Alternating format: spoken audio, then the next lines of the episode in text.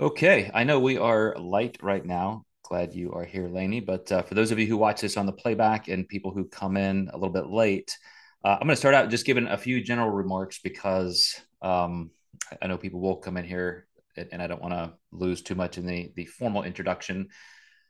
But about, gosh, it must be a year and a half now, maybe even two years ago, uh, one of my coaches who really wants to differentiate in um, you know customer service really really building relationships with clients.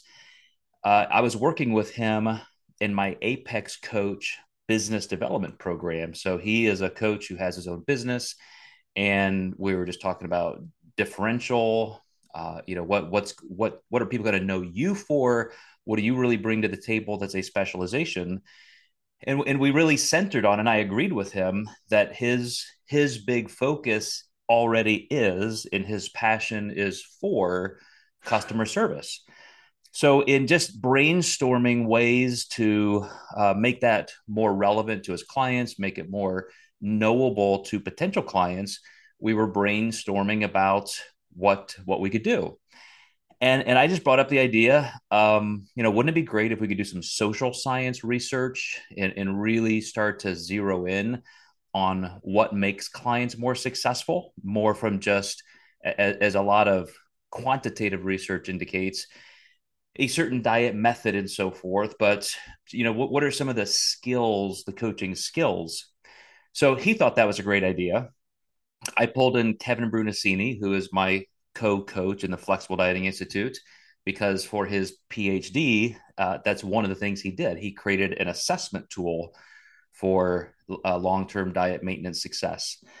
So I had these guys in my pocket and thought, okay, now how are we going to do this? What are we going to actually do? And so I contacted another friend, Dr. Eric Helms, who's a research fellow at the Auckland, um, you know, uh, Institute of Technology, and he said, "Yeah, I that sounds amazing." And of course, I always have graduate students working on dissertations. Let me see if I have anybody interested in something like this. So, uh, the the short version is two different graduate students wanted to do something like this, and they did two entirely different studies. I'm going to focus on one this week, and I'll probably go into the second half of it next week. And this particular one is um, as I'll scroll down here and let you see the actual study title. Uh, the effect of client practitioner relationships on weight loss and weight maintenance in online weight loss.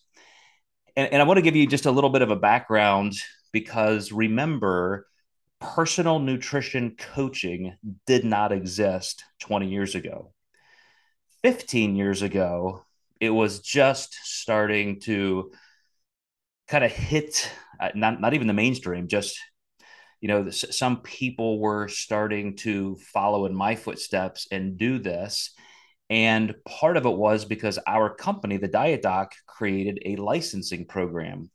Unless you are a medical doctor or a registered dietitian, at that time, all 50 states were very clear because at that time, what was the American Dietetic Association had created legislation in every state to say unless you're an RD or an MD, you cannot do nutrition consulting.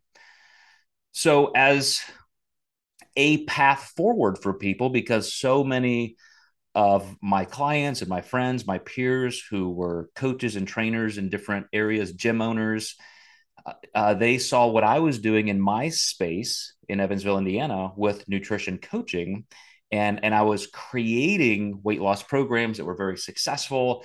Uh, prior to that, of course, I had created the concept of macronutrient tracking as a diet methodology. I had created flexible dieting as a methodology. So I was using those and I was writing about those in the in the magazines. So everywhere I would go speak, uh, people would say, how, "How can I do this? I want to do this. How you know help help me? You you should franchise Joe." And so we created this licensing program 18 or so years ago and we I, I, knew we had to have an rd on staff and an md on staff. We contracted with them to be our dietetics director and medical director and off we went. That gave a legal ability for people to do this. Well in the 15 ensuing years everybody who wanted to be a nutrition coach mostly i would assume unaware of the laws they just did it. They just started coaching. They created their own companies and brands. And even though it's highly illegal i think by sheer mass and the old axiom that possession is nine tenths of the law now that there are hundreds of thousands of people out there doing this it is so normalized that some state legislatures have even softened the laws, like they have gone back into the books and they've made a differentiation between medical nutrition therapy and just kind of general nutrition education coaching. Not everybody, but still, for somebody to get in trouble for this, you know, for a suit to be brought against them, um, I think it really takes some pretty gross negligence. There have been some cases already here and in other countries um, and nobody is, quote, getting in trouble because, hey, you're doing this and you shouldn't.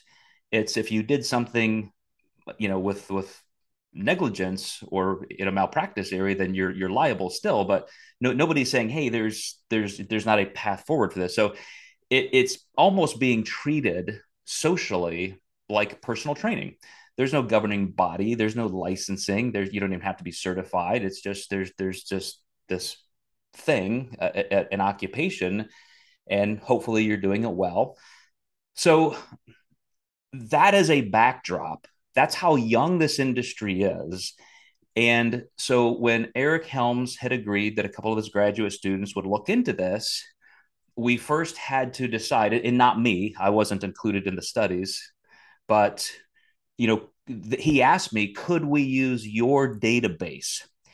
You're the only person who's been doing it this long. You have 20 years worth of licensed coaches, now certified coaches, a database of tens of thousands of former clients. Can we, for survey analysis, survey research, and even doing interviews, can we use your company? So, of course, since this was my idea for this research in the first place, I had to say yes. I didn't have to, but I, I, I wanted to, and I thought this is a great idea. We, we have talked my my internal staff and I have talked for years and years and years and years about trying to be better at collecting data. Um, how do you how could we retrospectively really go back and and try to analyze what we do well, what we don't do well, how many of our clients have maintained weight loss for certain lengths of time it just seemed like an insurmountable task with that much history and having really not had things in place to capture that. So I was super excited that this would be done.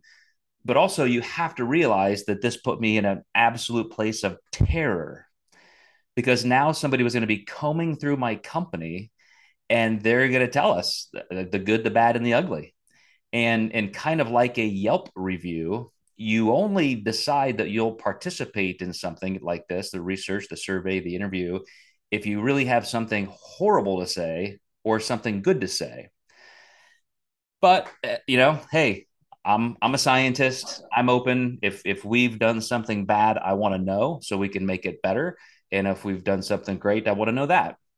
So off we went. The, these two graduate students spent over a year doing this research, and um, you know, here we are. They they just sent me the links this week, and uh, they're both right around hundred pages. So we're not going to get through this first one, as I said, all in one week.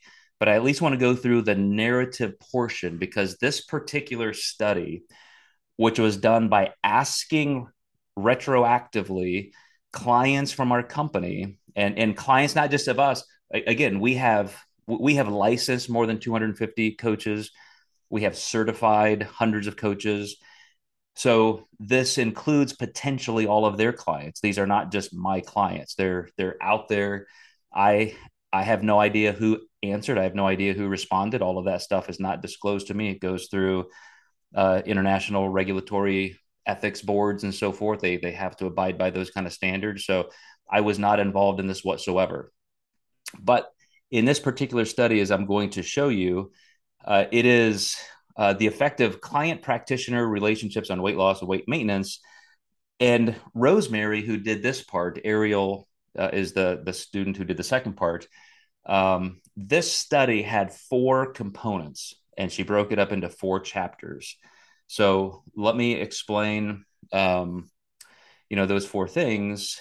But you know, w- one thing worth mentioning is kind of my own personal acknowledgement is for Eric Helms to, you know, trust our company and my resources to his students to conduct what what is formative. You know when a, when a student a graduate student is doing research and this is their dissertation a lot of times this this kind of becomes the foundation of their career. This is something that they put so much time and energy into that it often creates a sense of even deeper curiosity because now these students if you could read this whole study which it's open to you um, you know they did full literature reviews on the topic. So so rosemary had to go through and look at every single study ever conducted on this topic. So she is well on her way to becoming an expert in this topic. So again for for them to all spend the time energy resources to dive into our company as the the, the trove to uh to gain the research it, it's it's exciting it's humbling and and it forever puts us in this space now of a of a foundational part of this kind of research because as as Eric said in our private conversations when it was all finished you know this really does open the door to new research because personal nutrition coaching as a legitimate occupation is so new and you're the only guy who's been around for 20 years collecting data that long you know it really gives us a, a chance to see that era and then phases and steps in this this industry moving forward will be different but this gives us a snapshot of the foundational work that was done to launch the entire industry. So some pretty exciting stuff. I'm it'll take me a long time to really dig through each uh, research piece and pull out every single thing but I, am getting a pretty good handle on this first one and what Rosemary was finding. But but here are the four components. And this is just kind of stated in her introduction as the premise. The aim of this research was to explore the relationship between client perceived client practitioner relationships and its effect on weight loss and weight maintenance in online weight loss of clients and nutrition coaches. The specific research questions were how is the quality of the client practitioner relationship, frequency of contact during the maintenance phase, and the help with assimilating health and fitness in, into the client's new life associated with weight loss and weight maintenance. Uh, two, to A, how are different weight related behaviors associated with weight loss and weight maintenance? So that gets into more um, some of the quantitative stuff we'll do later. Uh, B, how are eating behaviors associated with weight loss and weight maintenance? And then the, the third or, or you know fourth component, how is the quality of the client practitioner relationship, frequency of contact during the maintenance phase, and the help and the help with assimilating health information into the client's new life associated with eating behaviors. So you know that that's for going on into weight maintenance instead of just weight loss. So the the focus here, if you're going to pick out one phrase, uh, and that's why I kind of emphasize it in my tone. The aim of this research was to explore the relationship between the client perceived client practitioner relationship. So these were surveys and interviews with clients where they are retrospectively saying, here's what my experience was like, here's what I learned, here's what I did, here's what I've been able to take with me, including the the tangible results. but it's from their perspective. The second study done by Ariel was from the perspective of the coaches. And that was interesting. Um, Eric and I talked about that. And it, that does truly get into some social science, into your perceptions of your own intelligence and value and how well you do as a professional, as a, as a coach. So, totally separate from this. This is from the client's perspective. So, uh, in just the literature review portion, I think there's some really some really good things of value for us to review. As research shows that weight control relies on complex interactions between genetic, biological, psychological, environmental, social, and cultural processes, it follows that interventions solely focused on nutrient intake or solely on habits and behaviors may not change patients' underlying values or ideas around stress and eating.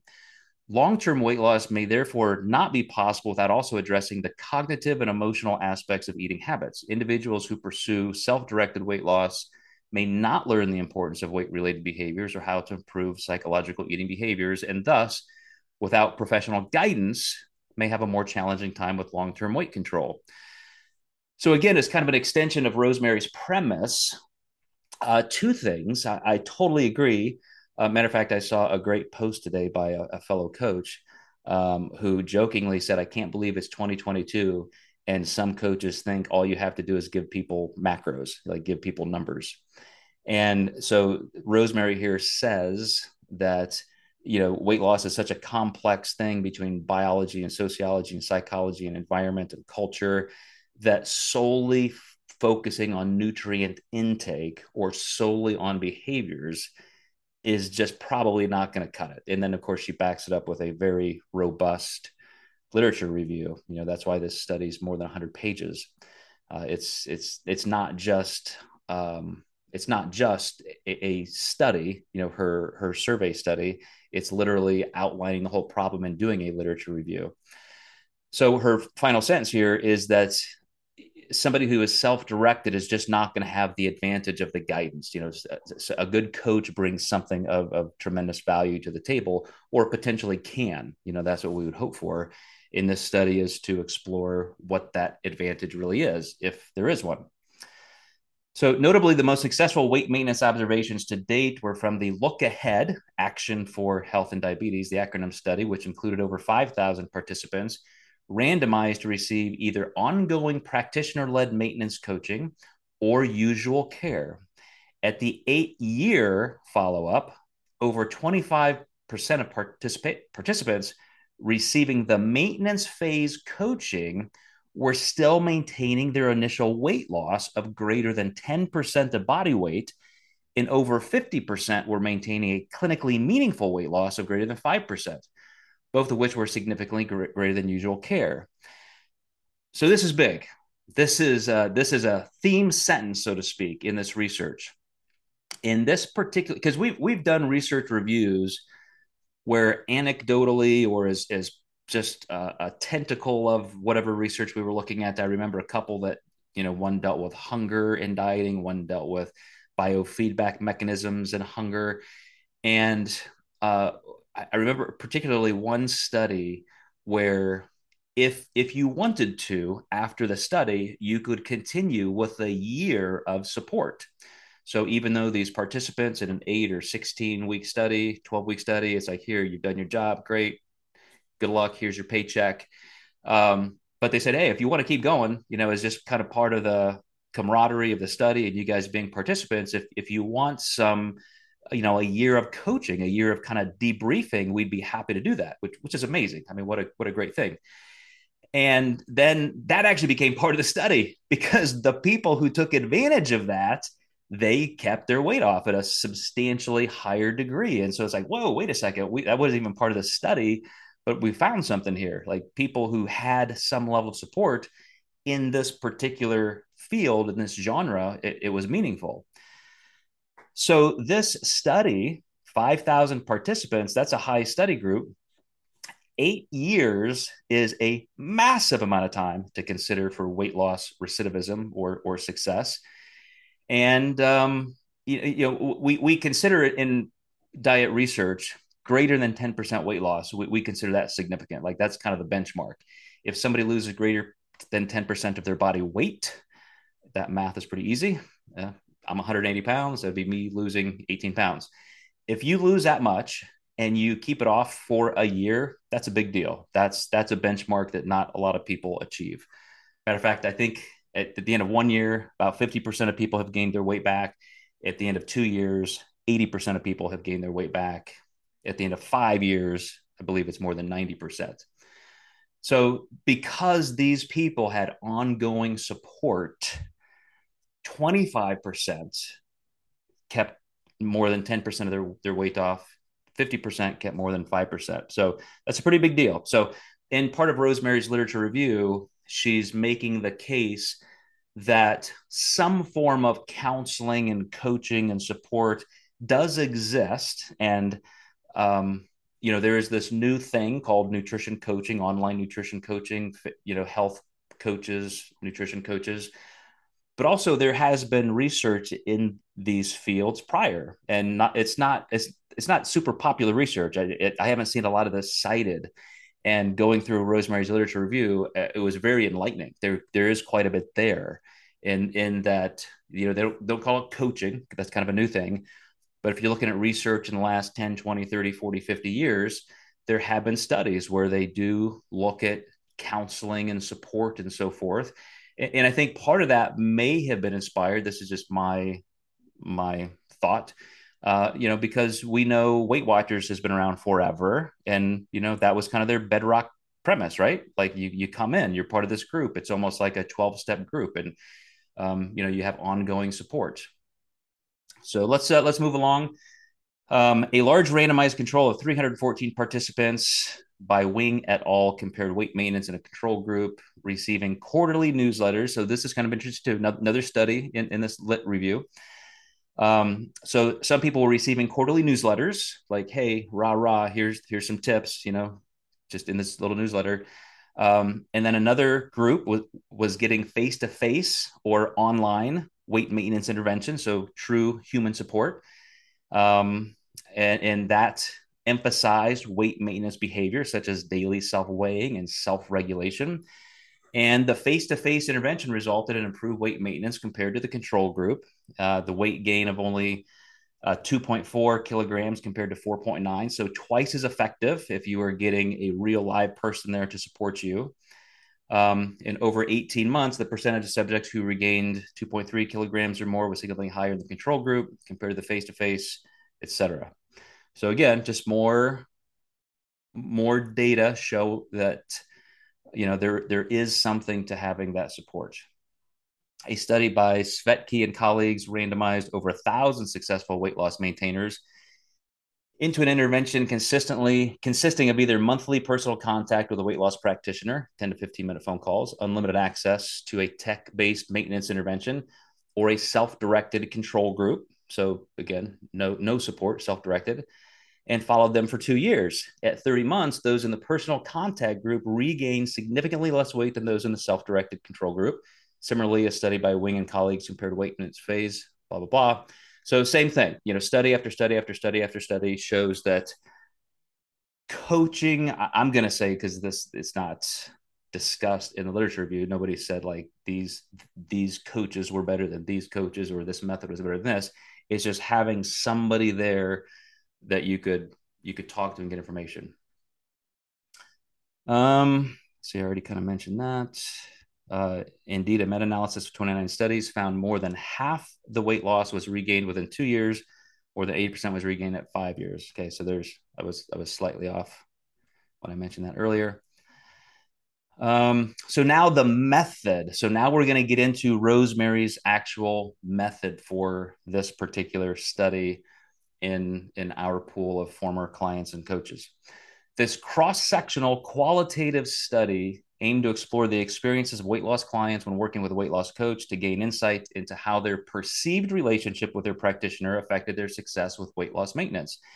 Interview participants were former or current clients of the Diet Doc, a US based weight loss coaching company in which coaches are trained in a consistent manner in an attempt to align with current evidence based weight loss practice. Further, coaches have access to a multidisciplinary team of support consultants, including medical doctors, dietitians, physical therapists, strength and conditioning specialists participants in this study had to be 18 years or older and maintaining at least 10% body weight loss from when they worked with the diet doc. Um, practitioners employees of the diet doc and their families were excluded, blah, blah, blah. So the semi structured interviews lasted about 45 minutes, and questions explored the topics, following topics such as their initial motive for hiring a diet doc coach, expectations of working with a weight loss practitioner, experiences of weight loss and weight loss maintenance, uh, behaviors and lifestyle during and after working with a diet doc coach, relationship with food, and supported experience during weight loss and maintenance phases. So, um, so, so this is, I, we actually this is something that I wish we could report better on but I was able to provide them a database, like I said, of tens of thousands of people. And that doesn't mean that every single person in our database would meet criteria.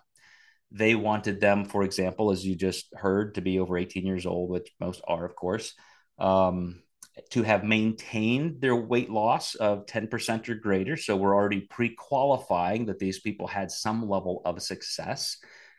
Uh, but, you know, some people haven't worked with us. You know, some of these people go back 20, 25 years.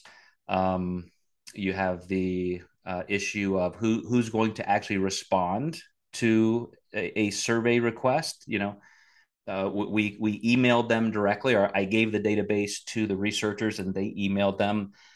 Um, we were allowed to post this on our social media as they were, and it was a call for participation and research. And so, if you participate, you know, here's what we're asking you to do: fill out the survey that'll take about 15 minutes. Um, and then if if you were selected or if you agreed to do an actual interview then that was kind of another step up so we wanted to get as many interviews as possible and as much of the actual surveys as possible so I, I have to say i i was hurt a little bit you know hurt my feelings that only six people qualified and wanted to do the interviews but I, I, do get it. Like if somebody just emailed me and said, "Hey, you just bought a car from so and so dealership. Would you do a forty-five minute interview?" I'd be like, "E, like, no. Like, I'll give you a two-second statement or something. Like, I like the car, but you know, I mean, this is a lot to ask of people." Uh, but we did get over a hundred and some um, of the surveys by selecting out, and I, I, keep saying we, it's not me, I'm not involved in this study, but the researchers using using our our pool of, of former clients, uh, you know, they they were able to use almost a hundred, but so, so we're, we're a, a, huge, huge, huge um, weakness of this study is that you only got six interviews, and you know, out of tens of thousands of people, twenty to twenty five years you certainly can't say, wow, we found something definitive. What you can do is look at this as almost six anecdotal people.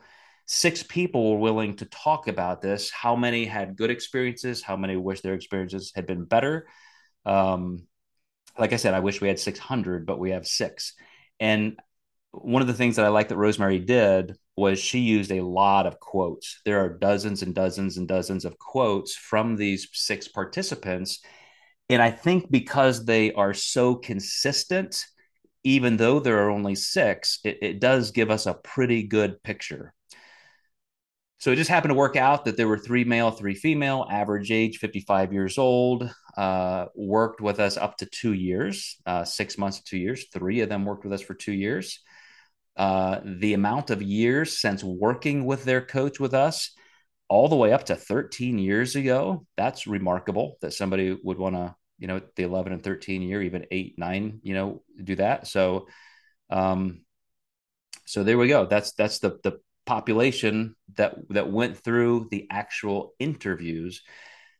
Next week when we do the quantitative analysis of actual weight loss and behaviors and and doing statistical analysis on what that means that's dealing with the survey. So then when you look at those almost 100 people and we can say okay they lost this much weight here's what they related to here's what they perceived was were the most important factors and and rosemary and, and eric analyzed exactly how much you know value or significance you can weigh to that that's that's all coming up next week today is just these six people doing deep interviews and and and having a, a recall opportunity on what the experience was like in those initial four research questions that Rosemary listed. So I'm gonna I'm gonna read a couple quotes here because uh, as Rosemary decided after, and I know what it's like to write a book or a literature review or try to interpret research that you're gathering in real time, and you start connecting some dots, you start seeing some themes. So her first theme was in like, why did you even decide to do this to the client? uh, they all described it as a life defining event. And those of you who have been involved in our research reviews in the past, I, I mean, this should this should resonate because I talk all the time that people who just on a whim, like, yeah, I think I'm gonna lose 10 pounds, I'm gonna go hire somebody or I'm gonna do a diet, buy a book, whatever. I'm gonna, you know, just it's just kind of an afterthought. You may as well not because because losing weight, getting into that metabolic switch, metabolic positioning uh, opportunity physiologically, it takes some mental bandwidth. It takes some work. It takes it takes more than people think. And so it doesn't surprise me that these people who had lost 10% or more of their weight and kept it off for up to 13 years, they said it was it was a big deal to them. It was a life-defining event to make this decision and hire a coach. And I think if we can't all say that, if we're clients or if we as coaches have clients and then we can't get them to be in that headspace, it is a big disadvantage. So I'll, I'll read some of these quotes. Um, this one person said, I, I, I had just had a major health scare. So ultimately, it was about having more years left in my life and doing what I needed to do. That's why I hired a diet coach another person. Turning 70 you know was big. I mean it's just like it's funny that she used the exact words here the transcript. It's like i was going through retirement. I lost my dad. I mean we had a lot of stuff going on and when i just kind of picked myself up again it was like okay we've got a lot of life left to live here so let's do it right. Uh, i love that. I mean i just love that that people like that's that was their attitude. This was a big deal. Another participant said i was ready. I guess finally was ready which is a huge huge thing and I agree. Um, another person, I had really been trying to lose weight most of my life, not really successful, you know, just not having enough knowledge. Another person, the knowledge that I gained that was that was the first time that was the first time I'd ever done any serious study of nutrition. They really educated me well on it.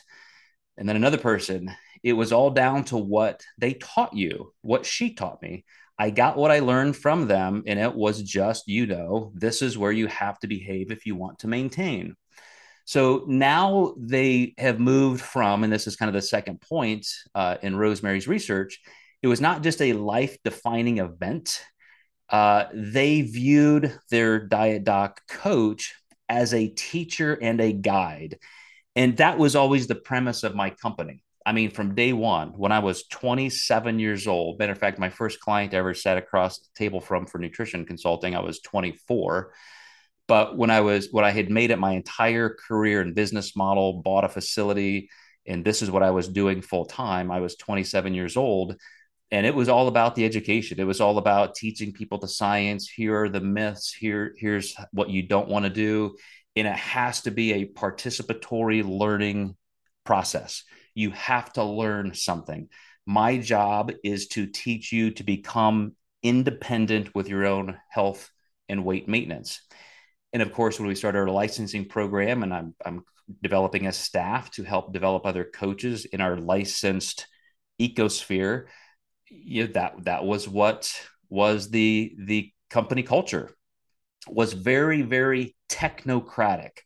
We are teachers we are showing you the science. That's why even in my first book, going back to 2008, or maybe it was even earlier than that, um, you know, is the building blocks of nutrition, and I explain metabolic positioning, which is a, a form of of explaining the metabolic switch physiologically, and and and just tracking macronutrients. I mean, that's to, to me, that's a big part of this premise. Even though Rosemary here is talking about, and you're going to see this in the next couple quotes the, the client practitioner relationship, that relationship is built on a knowledge transfer. Here's what you need to know. I'm not going to just give you a meal plan and tell you what to do. You're going to learn stuff. That has always been the central company ethic in teaching macronutrient tracking. And, and through the years, as most of you know, we've kind of softened that into an approach of well, let's help clients with where they are. Everybody doesn't need to start at the same point. Maybe they don't start with that, and we kind of gravitate in a little bit of a different pathway toward something more appropriate for them.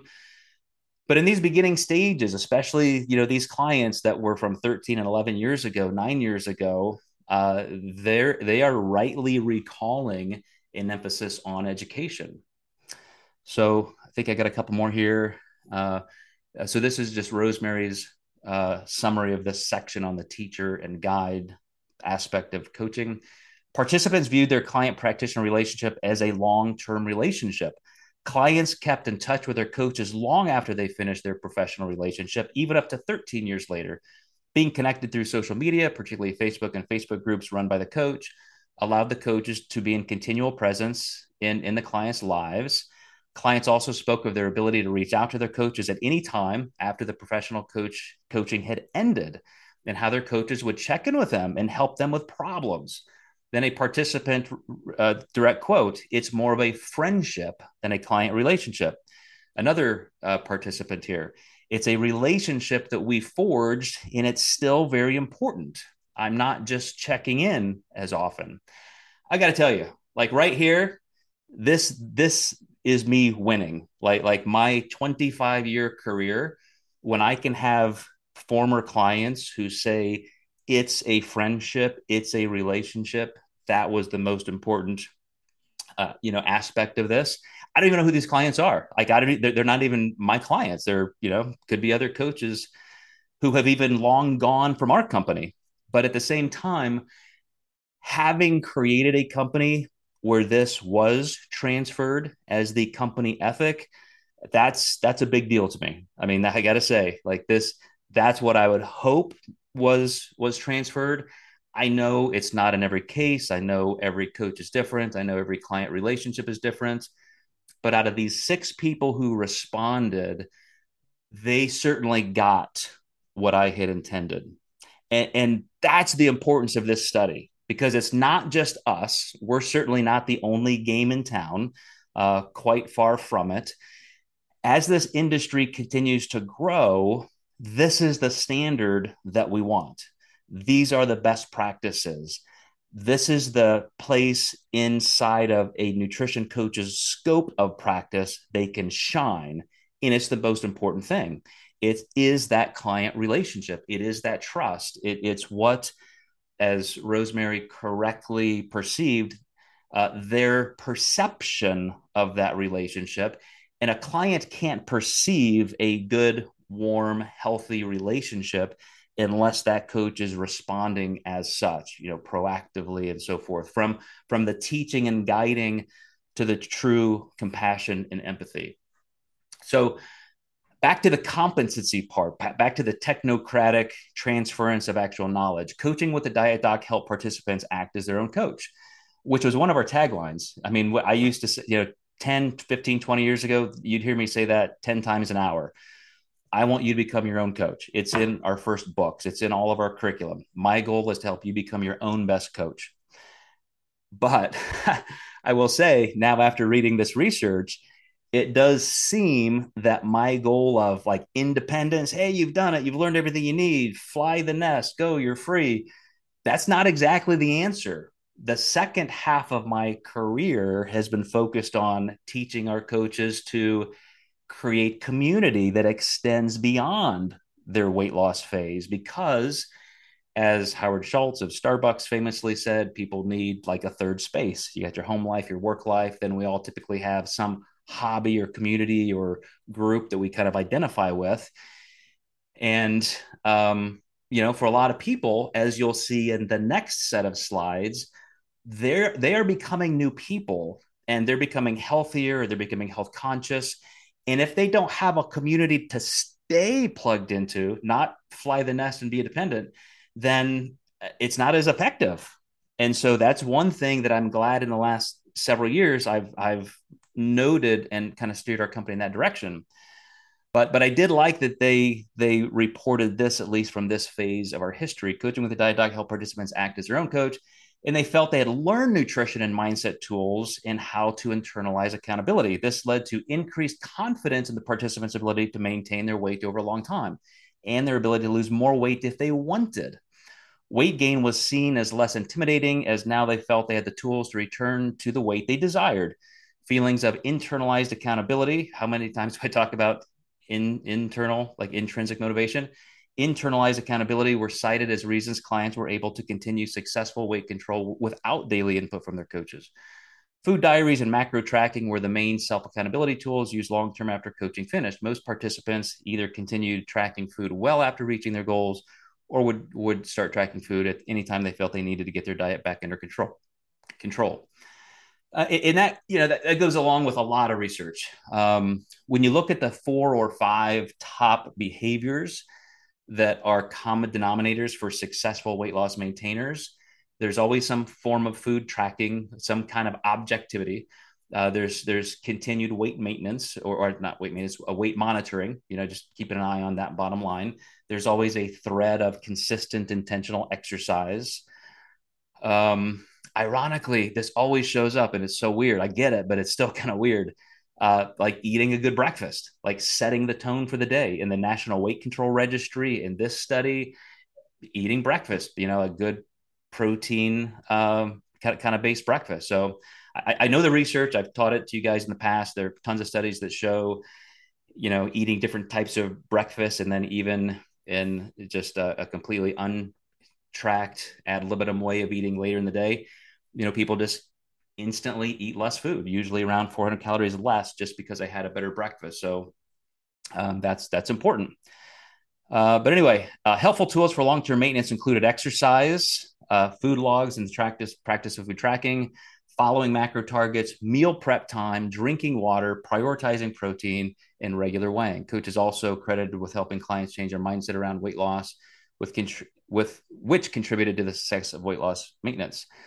Mindful eating was a common mindset change, followed by the recognizing of food value as fuel or nourishment. So, I, I mean, everybody talks about this now. You know, we since we we pioneered this whole thing starting 25 to 30 years ago, you know, a lot of the things we were doing, we were just surmising or brainstorming like what what do we need? And and we're obviously being sensitive to our clients' results. But you know, bringing in a, a psychology piece and mindset that was a big part of our company's history, and and you know that that continues. And I, I think so many people even if even a nutrition coach who doesn't have a background in psychology I, I have a master's in social psychology um, and you know we've had other people in the company at different levels but you know you, there's so much information out there like you can learn as a coach how to do motivational interviewing you can learn to be a better listener you can learn um, you know, all kinds of things that that help you just be a better, more compassionate coach. And to help look with clients, this is one of the things I teach our clients we certify. You're not a physician, you're not a mental health therapist, but within your scope of practice, you can ask great questions. You can help clients uncover blind spots that they have or places where they are exhibiting some uncontrolled emotional dissonance with their eating behaviors and their attitudes toward food. You can help them identify those, you can discuss those. You're not diagnosing anything, you're not trying to create some kind of a curative approach. But it, it's just so rare for a coach today not to include some kind of behavioral component, even just in their conversations. So, you know, that shows up here as well, which I think is important. Participants this is this is so huge so huge guys. I, I, talk about this one with you ad nauseum as well. The fact that um I, I, one, one of my favorite things to tell people is you want to lose 100 pounds you want to lose 50 pounds you want this big change in your life that is not the finish line. You cannot look at that as the goal. You need to start becoming that person today. When I lose 100 pounds, what will my life be like? I need to start doing that today, much like the old social cultural mantra uh, if you want what somebody else has, do what they do. You want to, what, what do people who have lost 100 pounds, what do they do? How do they eat? How do they, how do they view exercise? What are their behaviors? That's who you are starting today on day one of your weight loss journey. And this came across in this research. participants spoke of their lifestyle post weight loss as their new normal, and coaches were credited with kickstarting participants on this path toward health and wellness. Uh, with changing the client's mindset around health and wellness and how it's incorporated into who they were as a person. So here's a quote from one of the participants in the research. Now it's kind of like this is the new normal and this is the new me. It's actually the old me which some of them don't remember. I remember this as me talking about like people in his life or her life.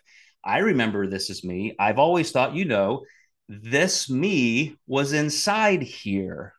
So what what a great way of saying, yeah, thank you, Laney. Like I knew this me was in here somewhere, and now it's who I really am. I'm a better version of that old me, but I'm and that makes me a new me but I'm still me. I mean, I know that sounds like very maybe hard to follow, but I think you get it. This person is putting together those two pieces that this has to be a new identity, but it's still you. You know, it's not like you went through hypnosis. You did the work, you deserve the credit. You have polished these parts of your personality and and you added new skills so so it is a new identity and i think that is also critical as came across in the research. These new worlds and roles clients took on after coaching contributed to further accountability as clients spoke of needing to walk the walk or feeling a kind of peer pressure or uh, belonging to that group. So, as you guys know, peer pressure is hopefully mostly positive. It can be negative, can be horribly negative. But if you're doing it for a good reason, for a good result, then that kind of social constructed self felt peer pressure is good. It's how we make progress because what for whatever reason, internal and external, we've decided we want to be a better version. If, if we just followed the path of least resistance, would we just not eat whatever we want, whenever we want, whatever tastes best? You know, high fat, high sugar foods. It's just what's good. So why not eat it all the time? If I'm showing any responsibility or restraint, it's because I feel I want that for some reason. And we can have all the intrinsic motivation in the world. And I hope we're building that muscle, but it still does help. This is where the community comes into play. Uh, communitas in you know ancient language um, and, and, that that creates that positive accountability which is just another way of saying positive support like i have a support group and these people care about me and i care about them and and I'm going to help them as well. And part of that means that I'm going to walk the walk. So, very, very important there. So, these four themes, we're, we're kind of wrapping this up. this is just the beginning. This is looking at not just the literature review portion of Rosemary's study. Uh, I hope I'm doing a good job. I don't know if she'll ever see this or not, as I'm trying to interpret what she just spent the year of her life doing. Um, but the, these four themes from the six people that were interviewed at length they got involved because it was a life defining event for them. Uh, they really honed in on the fact that working with a diet coach was far more about the relationship than anything. That's what they took away as the most impactful. They they absolutely felt like they had increased competency to a level they could become their own best nutrition coach they could use these tools and come back to them when they needed. That was part of them being able to successfully maintain their weight loss as they did. And they identified with this whole process with a sense of newness. Like I, I have become the better version of myself. That was my goal. I'm here. I love it. I'm keeping it. So I, I just think that was exceptional. I, I have to say, after reading this, I, am sure Eric is proud uh, because even just the writing throughout this study was just exceptional. So, uh, you know, Rosemary did a great job. She's graduated now. Once once this research is concluded and published and so forth, you know, they're already out of school. But um, chapter four, which is the next phase of this particular study, is when we get into, as I said, the quantitative exploration of the client practitioner relationship and its effect. So now, how much did you lose? What was that process like? That is what we will get to next week. So this really fit well. The series that we're doing right now on diet efficacy, uh, it really just fit perfectly into it. So uh, it, it, was kind of good timing. Um, so, in the scope of what we're doing, this is actually part four. If you haven't seen the previous three, you might like them. We're talking about in, in diet efficacy, what what makes a diet successful. You know, what's what what are the best ways of dieting? What does the research show us? Uh, uh, where can we steer our own interests as coaches or as weight losers? You know, the the person who would be doing this you know, what should I be thinking about? Is are you know, is, is a low fat diet better than a low carb diet or vice versa? What about meal timing? What about intermittent fasting? What about this? What about that? These are all the things. And these two studies do tell us a lot and they fit in, uh, in into the series. Th- this one, of course, being the fact that, as Rosemary said, self directed weight loss pales in comparison to guided, coached weight loss especially obviously if the coach is good, if the coach does take the time to build that relationship and make it not just about the technical aspects, but those plus the quality relationship.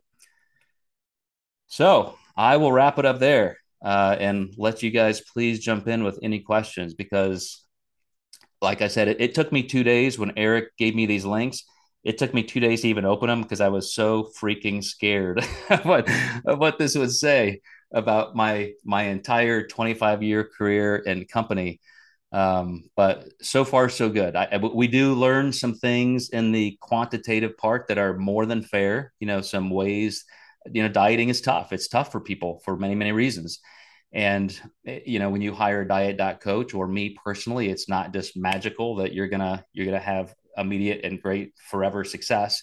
Uh, but our stats, you know, beat the averages. Um, but there are still places that everybody can improve as an industry, and, and I'll be happy to share those uh, next next week.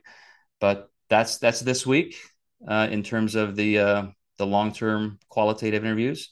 Would be very happy to hear what you guys have to say. I'm just thinking proud of you guys. I don't have anything great to say, but it doesn't surprise me. But I can't leave without saying, "Way to go!" Well, thank you. You guys are awesome. So yeah, well, you should be proud. Like I said, coaches over 20 years did this, so a lot, lot of good people with great hearts who have always been in it for the right reasons. All right. Well, on to uh, part two next week. I'll post links to the actual studies because it, it is fun to go through. Something that's a like I said, 100 pages and has so much literature review content. It really does um, just give you a good wide scope of the entire research you know that's been out there. So, you guys have an awesome weekend. I will see you next week if you can make it, and uh, look forward to chatting again soon.